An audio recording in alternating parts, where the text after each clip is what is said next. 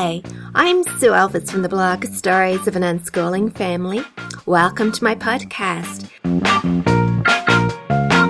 This is episode 48, and today I want to talk about being different. Are unschoolers different? Are we making our children different, and is this an advantage or a disadvantage? I've got my 14 year old daughter Sophie joining me later in the podcast to discuss this topic. But first, I'd like to tell you a little bit about something that happened in the week. My husband Andy's a school teacher, and the other evening, when he was opening his emails, he got a bit of a surprise. He was told that he is being given a Saviour Award. It's an award to do with the paramedics. He's going to go to a ceremony next week, and we're going to go with him so that he can receive, together with a couple of other teachers at his school, an award for saving the life of a student's mother. If you listened to my previous podcast, you might remember the story. It happened a few months ago. The parents, as usual, dropped their kids off at school and most of them left. But one woman she actually had a heart attack in the playground, and my husband Andy was walking by at the time and he noticed her slumped on the ground. And he called for help, another teacher came along, and a third teacher rang the paramedics, the ambulance service. And between the three of them, they kept the woman alive until the ambulance arrived. They applied CPR. The woman went on to make a full recovery and of course, she was very grateful for the teacher's help, and their family was as well. Now, my husband and the teachers were thanked in a special meeting with the family when the mother had recovered and it was in the local newspapers and they made a big thing about it. My husband Andy got a little bit embarrassed about the whole thing. He said anybody would have done it. He was just there at the right time and who wouldn't try to help save the life of somebody who needed it? Of course, we were all very proud of him, regardless of his embarrassment. As we said, he had the skills to help and he kept his head about him. He was calm. Not everybody would have been in his position. Not everybody could have helped keep that woman alive until the ambulance arrived. I imagine some people would have panicked. Some people just would not have known how to do CPR, though all teachers have to take the uh, first aid course. So all of them theoretically should have been able to keep this woman alive. Yeah, Andy was just in the right place at the right time. And of course, he didn't expect any rewards or any thanks. And this award that he's being given next week has come out of the blue. And again, he's a bit embarrassed about the whole thing. He was nominated for this award and he's going to receive it and we're all going to be there to see him get it. And of course, we're all going to be really proud regardless of what he says. I don't know if I could have done what he's done. I don't have the skills. I was speaking in my last podcast when I was talking about this, about how I feel I should go and learn CPR, improve my first aid skills. But I haven't actually done anything about it. It's rather worrying. I think that really we all should make the time to do these things because we don't know when we could be in the position where we could make all the difference to somebody. I was also talking about how my children all have very good first aid skills because they either belong or they have belonged to St. John Ambulance for many years. All my children, except Gemma Rose, at the time of my last podcast, knew how to do CPR. So if anything happened to me or to anybody else, they would know exactly what to do. And I think they'd keep their heads about them too. They'd be able to go out there and do it. Our parents have to give children permission to learn the skills of CPR because some children wouldn't be able to cope, I don't think, in a real life situation where those skills might be needed. So by giving them the skills, they would feel obliged to use them, and that might be too much pressure for them. But all my children wanted to learn CPR and we talked about it, and so we gave our permission for them to learn, learn how to do it. Anyway, at the time of the last podcast, I wish I could remember what number it was, but I'll put it in the program notes. I was telling you how my older children had been with St. John Ambulance for a number of years And gradually, one by one, they decided that they, it was time to move on to other things. They were busy with other areas of their lives and they all resigned eventually. Now, Gemma Rose never got the opportunity to be part of St. John Ambulance. You have to be eight years old to become a, a junior. And although she'd been to many St. John Ambulance meetings as a visitor because she was always going along with her older brothers and sisters, the year she turned eight, the last of her siblings resigned from St. John Ambulance and we didn't take her by herself. I guess we decided that we'd been there, done that, our children had finished with St. John Ambulance. Andy and I had done our fair share of driving to and from town for all the meetings and all the events. And it was time for us to retire too. We didn't want to do it anymore. And then after Andy had had the opportunity to help somebody with CPR, we rethought the whole situation. We decided that Gemma Rose ought to have the opportunity to go to St. John Ambulance as well and learn the same skills that her older siblings had learnt. And Sophie decided that she would return as well with Gemma Rose. She hadn't had as many years with St. John Ambulance as the older ones. So for the past couple of terms, Andy and I have been driving in and out of town on a Friday evening again with the girls so that they can be part of St. John Ambulance. So how they got on? Well, it took Gemma Rose a few weeks to feel comfortable with St. John Ambulance and the other children. I don't think she was very sure about it at first. I had to encourage her to keep on going for the first few weeks. She could have dropped out very easily.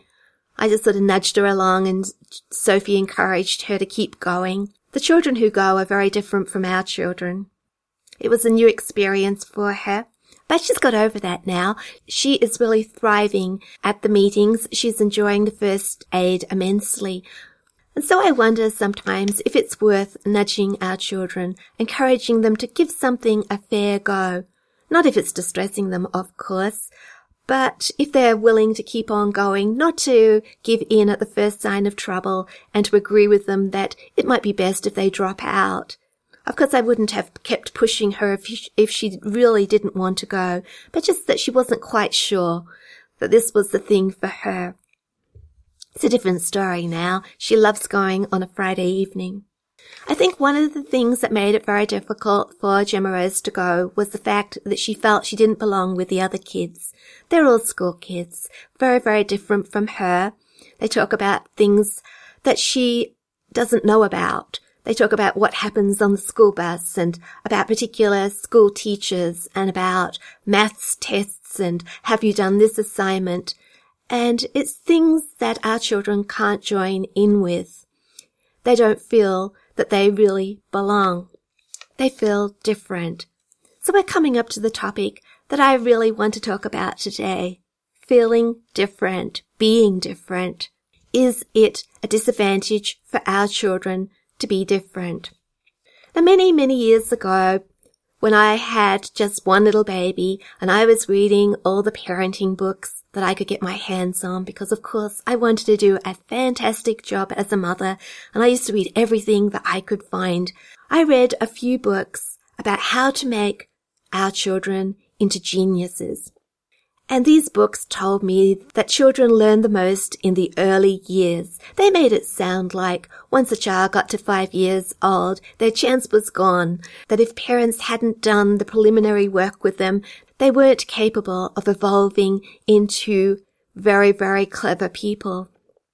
So on one hand, I felt perhaps it was my responsibility to encourage my children in their growth and development in any way I could so that their potential could be fulfilled. Because of course I like the idea in some ways of having clever children. Of course I found out since then that being clever is not everything.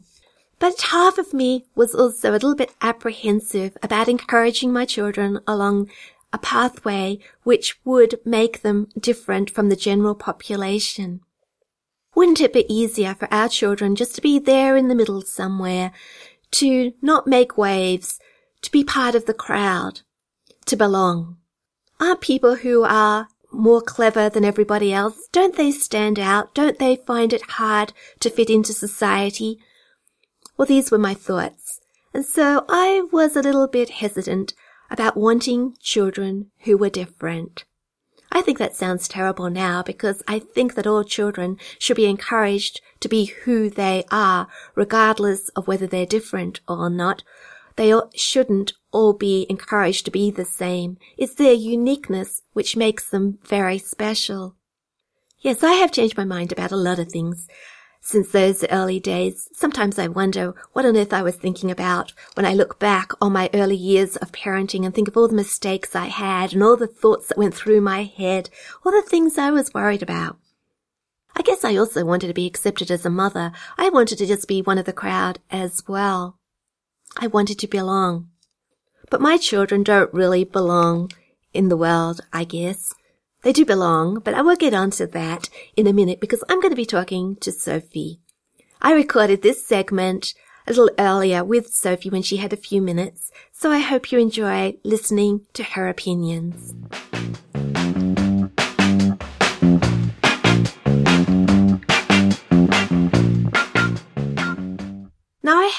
Asked my 14 year old daughter Sophie to join me and I have a few questions to ask her about being different.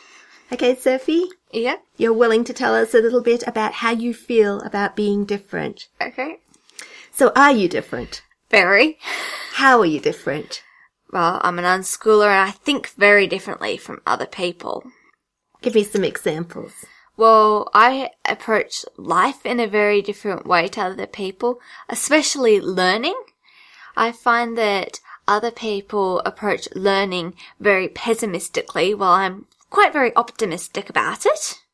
So they don't enjoy learning? Not as much, I reckon, as unschoolers do. So quite often I hear other children and even parents talking about how glad they are when the holidays arrive. Yeah, Yes. that type of thing. And I remember in a previous podcast how you were telling me that the question you hate being asked the most is, what is your least favorite subject? Yeah. I hate that question. Would you like to tell us why? I feel that if you have to have a least favorite subject, it's a very pessimistic way of thinking about learning.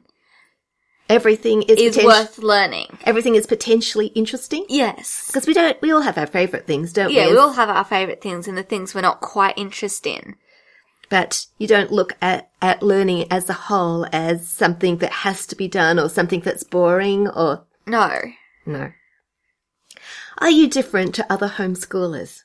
Yes, quite very different.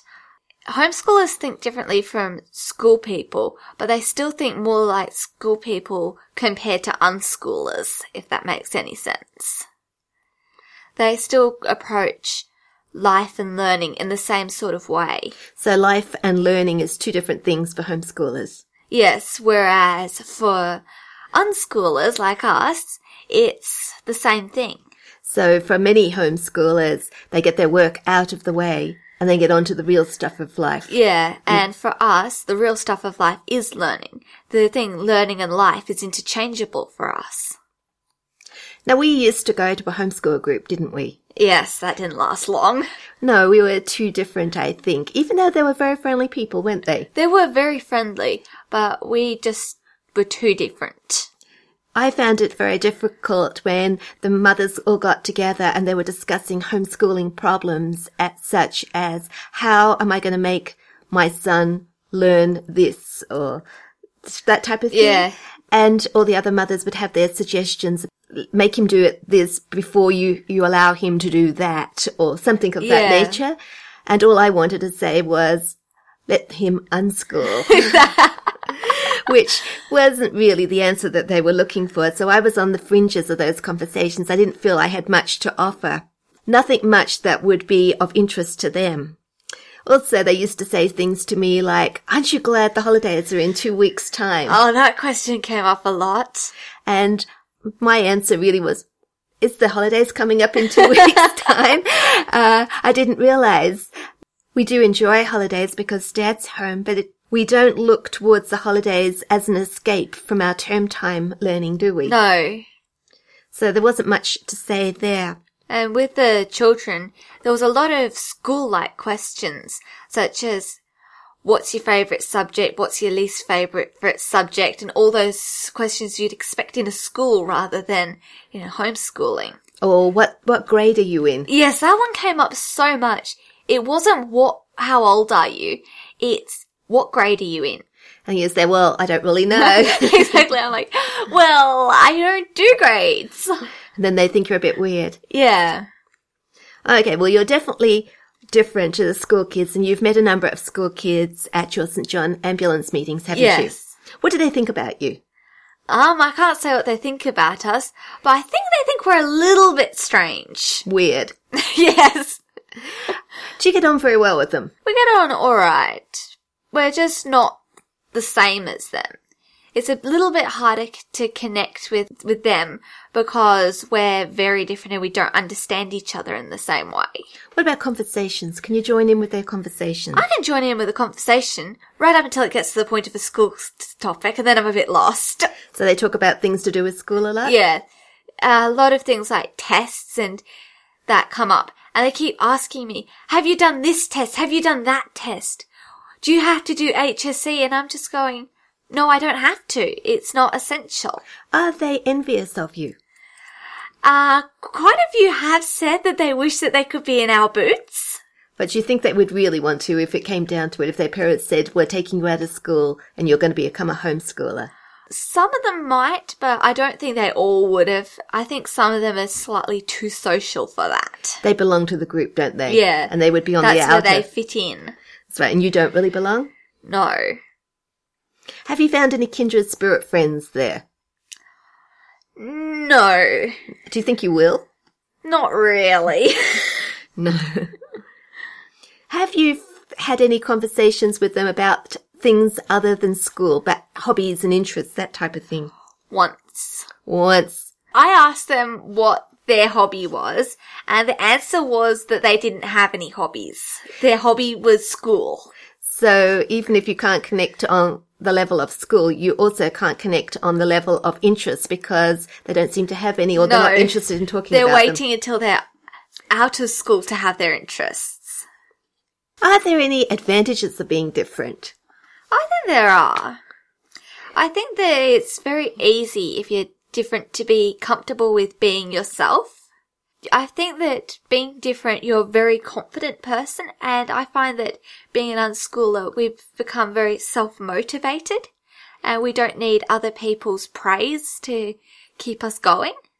You don't feel that the need for other people to approve of you? No, that's not necessary for us anymore.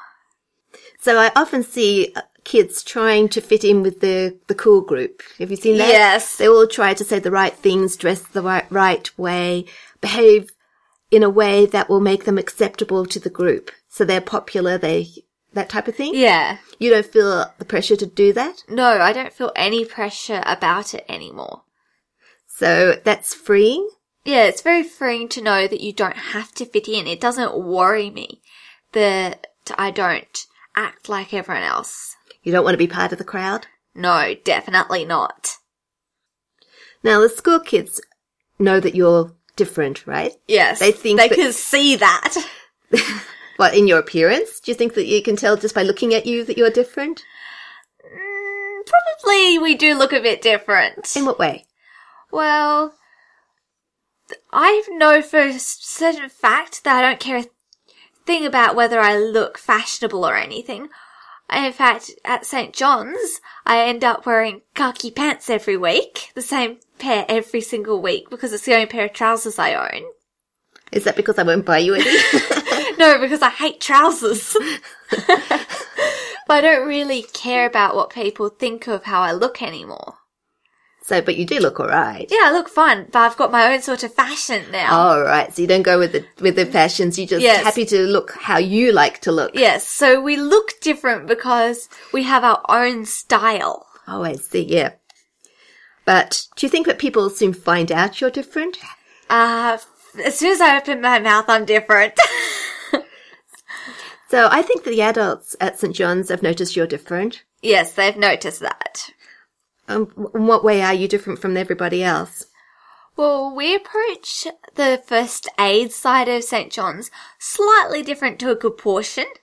we're interested in actually learning and we don't have much tolerance for mucking around. We get a bit annoyed when all the other kids start playing up and everything because we're actually interested in learning and hearing what the adults have to say about first aid. So that's uh, unusual. Yes, it seems that most of the kids who go for St. John's come for the social side of it. So you're the only ones really that have a passion for what you're learning.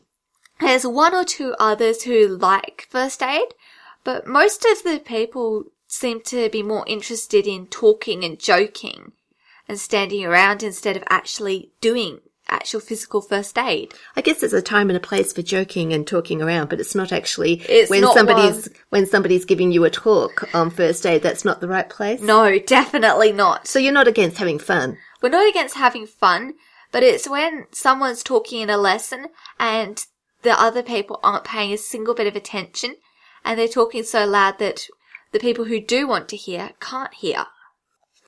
Now you told me something else interesting about being different. It's about other people, what you notice about them. Well, I find that being different, I start looking for differences in other people.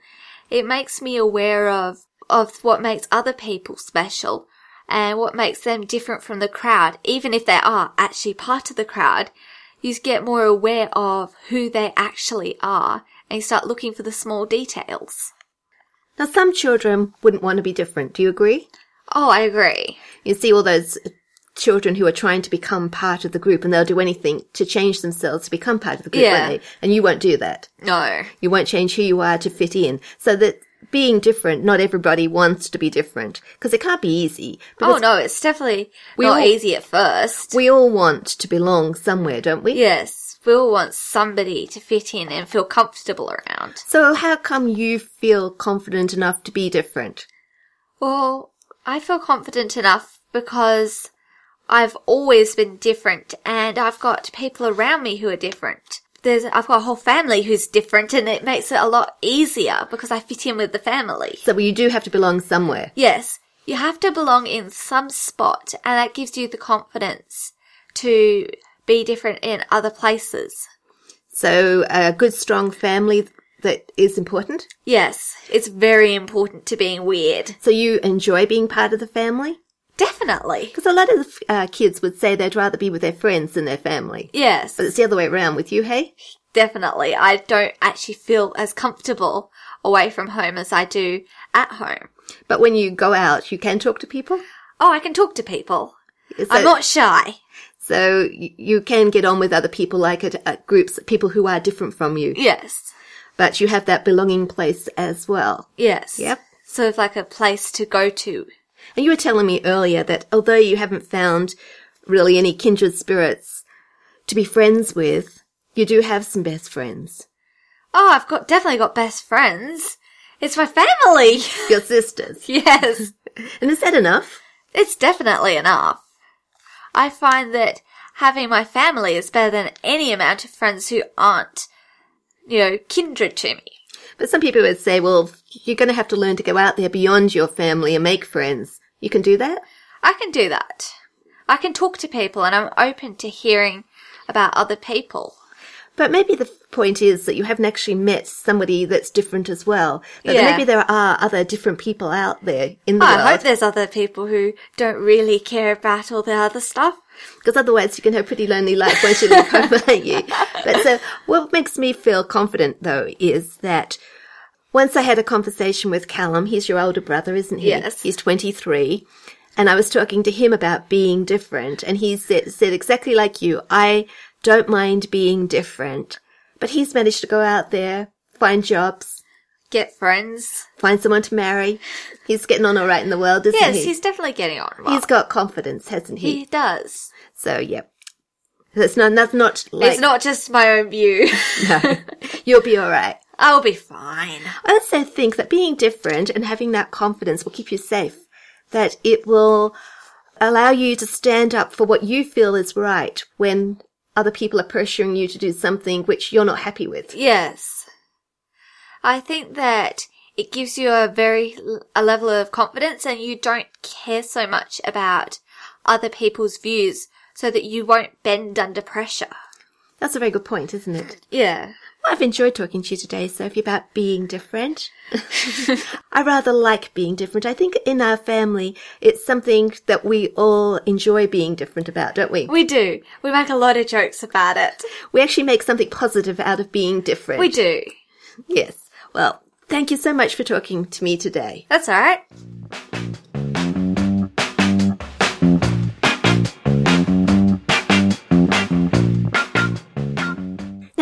week I was talking about strewing, or rather my failure to find things of interest for my daughter Gemma Rose. I was finding things for her that were of interest to me, but not necessarily to her, and I was getting very frustrated about the whole thing. Why doesn't she like this book or this movie, this activity? Because I think that that is very interesting. I wasn't tuned in very well to her present interests. I was under the opinion that she wasn't interested in much at all. She wasn't doing a great deal. Last week I was telling you about how I started looking at her more closely, and she is doing a lot. She is interested in many things. And so this week I have been looking out for things that will interest her and not me particularly, although I do find a lot of these things that I'm putting before her interesting as well. So what have I done? Well, this week I went around our house and had a look on our shelves and I found some other DVD versions of Charles Dickens's novels. Now the ones we've been watching are the more popular ones, the latest BBC ones, the big productions, the ones that we really love. But we haven't actually seen the older versions. We've got this idea that they won't be quite so good, not so lavish, but they're probably worth watching. So I have put them somewhere where we can see them and we're going to work our way through them. We started off with Great Expectations the other night. It's the one that stars Helen Bonham Carter as Miss Havisham. She's a wonderful actress, Helen Bonham Carter. We like her very much, very versatile. And knowing that she was in this production actually made us want to watch it. So I part way through that, but I have a whole stack of other DVDs waiting for us to look at. Now the other night, Gemma Rose decided she wanted to watch Phantom of the Opera yet again. She likes watching things over and over again, and I don't think there's a problem with this. Obviously, when children watch something over and over again or read a book again and again, adults might get frustrated by it or bored by it. But children are obviously still getting something out of their contact with the movie or with the book. They're still learning something, still processing something, or even still enjoying something. They haven't got to the bored stage like adults. So we watched a Phantom of the Opera together the other night while the rest of the family went to choir practice. Later on, I found the novel, The Phantom of the Opera, the one that the production is based upon, on our bookshelf. Now I should have written down the author's name, and I don't really want to leave my recording and go and have a look because it might take me a while, but I'll put that in the program notes.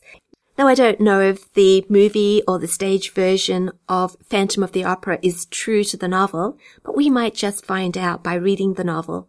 I also don't know if it's suitable for Gemma Rose's age group, but I can ask Imogen because she's read the book and she'll be able to give me some guidance on that. Which brings me to another point recommendations, things that might or might not be suitable for children. It can be a risky business recommending things to other people. What if other people have a look at something, read a book or watch a DVD or a YouTube video and find something that they don't agree with? They think it's not suitable for children. Certainly not suitable for their children. But I recommended it. That can feel like a big responsibility sometimes. People might come back to me and say, how could you have recommended that? Do you allow your children to watch things like that? They might think badly of me. Well, to be honest, I should put a disclaimer on my blog because I haven't watched or read everything that I recommend. And I have mentioned this a few times, but maybe people don't realize this. The resources that I usually list I list as a starting point something that parents could investigate. They may or they may not fulfill the family's needs, but they're a starting point. You can start there and decide for yourself whether you want to use it or not. But I guess there are times when I do recommend things that I have read and watched, and still you might say, well, I wouldn't put that in front of my child. And you might have a bad opinion of me. Well, I hope you won't because I hope we don't judge each other. This also reminds me of years ago when I was new at homeschooling, when we were all new at homeschooling, all my friends were all finding our way. And sometimes I would let my children watch certain movies or read certain books. And sometimes my children would actually lend the books or the movies to their friends. And sometimes these movies or books would be returned with the message so and so's mother or father didn't think that they were suitable. And then I would feel really bad about the whole thing. And then I would start questioning what was in that book? What was in that movie? Perhaps I was wrong. And I started to doubt myself. Obviously we had different criteria we were basing suitability upon. I began to feel a bit inadequate. I wasn't looking after my children properly. I didn't know what was good and what was bad. In the end, I stopped letting my children share what we were doing with their friends. I would say, other people's parents might not approve of this, so let's keep this to ourselves. And I stopped talking about what I was doing with my own children, just in case somebody judged me or criticized me. The funny thing is, over the years, a lot of people changed their minds about what was good and what was bad. I think everybody was just trying to do their best, and they were erring on the side of caution maybe. And with time, we all relaxed a lot. We weren't so scared to offer our children certain things. I think with good family support and discussion, we can actually offer our children more than we realize. Everything can be a learning experience. Of course, there are certain things which are obvious we wouldn't want to give our children, or certainly we wouldn't want to give it to them before a certain age. Some things are just definitely evil, definitely bad, and we, we wouldn't want to offer them to anybody, child or adult. I guess the whole thing is being confident of our own opinions and not judging others. And having a good relationship with our children, knowing what they do need and what they don't, because of course when things are rejected by another family, they're probably quite right. They know their children better. My children might cope quite well with something that somebody else's children wouldn't. And this leads me on to something that we've been doing at home this week. I hesitated whether to share this or not because I don't want people to come back to me and say, Oh, look, Sue, how could you have recommended this? So I'm going to recommend it as an adult resource. Adults, I think, will enjoy this and there's no problem whatsoever. And if you watch it, maybe your children will enjoy it as well if you think it's suitable. It's a YouTube video its presenter is Alastair Sooke, who is a British art critic. And the video is called What Makes Art Valuable. It's just a BBC documentary, just an hour long show, which I found in the sidebar on YouTube when I was actually watching something else. It caught my eye and I thought, oh look, this looks interesting. So I sat down and watched it with the girls and most of it is perfectly fine. Alastair Sooke is talking about the world's top 10 paintings valued on money. It was only when we got to the Picassos, which are the most valuable paintings in the world, I think there's three of them he mentioned, that the commentary on them got a little bit difficult as far as children go because Picasso's love life and his subjects maybe aren't suitable for children. I know Gemma Rose got up and had to go and see to the dog when uh, he, Alastair Sooke was talking about one of them. I don't know whether the dog needed seeing to or whether she just got uncomfortable. Only lasted a couple of minutes anyway. But the rest of the show was very valuable. We had some good discussions about it. Now, most art shows or art resources focus on the artist, his life, a little bit of biography, which also might take us into uh, difficult areas because most artists have things in their lives which are not child friendly anyway. But I guess most child resources for art focus on the paintings themselves and they are a very carefully selected group of paintings. But th- this show isn't really about the paintings themselves, though they talk about each of the paintings. The questions the documentary address are things like, is it the quality of a painting which makes it valuable? Or is it more to do with who owned the painting or who wants it the most or who painted it? Does a name give a painting value? If a painting is unsigned and no one's sure who painted it, is that painting worth less than if they establish that the painting is, for example, a Rubens? Suddenly the value of that painting shoots up, even though the painting itself remains exactly the same. Another question, why do people buy paintings? Is it a status symbol? Is it investment? Do they buy them purely out of love? And can paintings be destroyed by the owner once they've bought the painting? Are they at liberty to do whatever they like with them? Or should paintings, which are part of our heritage, be public property? Or if they're not public property, should the private collector share them with the public? All these sorts of questions that we discussed afterwards. It was um, very interesting. I made a note of all the paintings and I found images on the internet of them all, even the Picassos, and I copied and pasted them all into an Evernote note so that we have them to refer to. And then last night I found a second Alastair Sooke BBC documentary, which I watched by myself. It's called The World's Most Expensive Stolen Paintings. That was also very interesting. I think that was pretty kid friendly. And I noticed in a sidebar there was another one about the paintings of the Queen, Queen Elizabeth II. And I thought that sounded interesting too. So I might investigate those.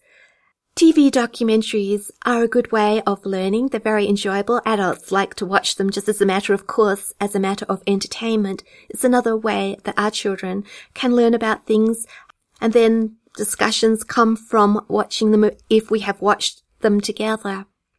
And since we watched that one program the other day, we wanted to know more about one of the artists and we've been doing a little bit of other research. One thing leads to another.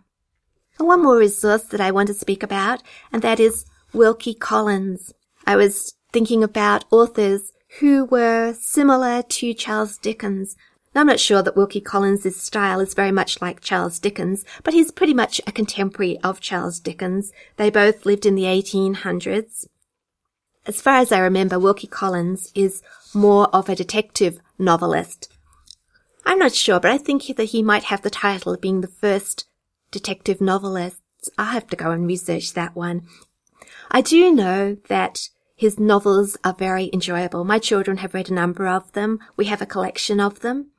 I have read The Woman in White, and yes, it was good. But that's another source of books that Gemma Rose might enjoy. And surprise, surprise, Gemma Rose has been clipping little Dorrit things into her Evernote notebook when I'm not around. I was really rather pleased by that. She is still looking into little Dorrit.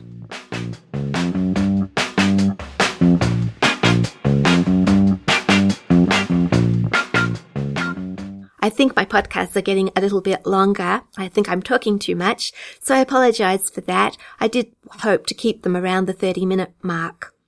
So I'll put all the notes on my blog, Stories of an Unschooling Family.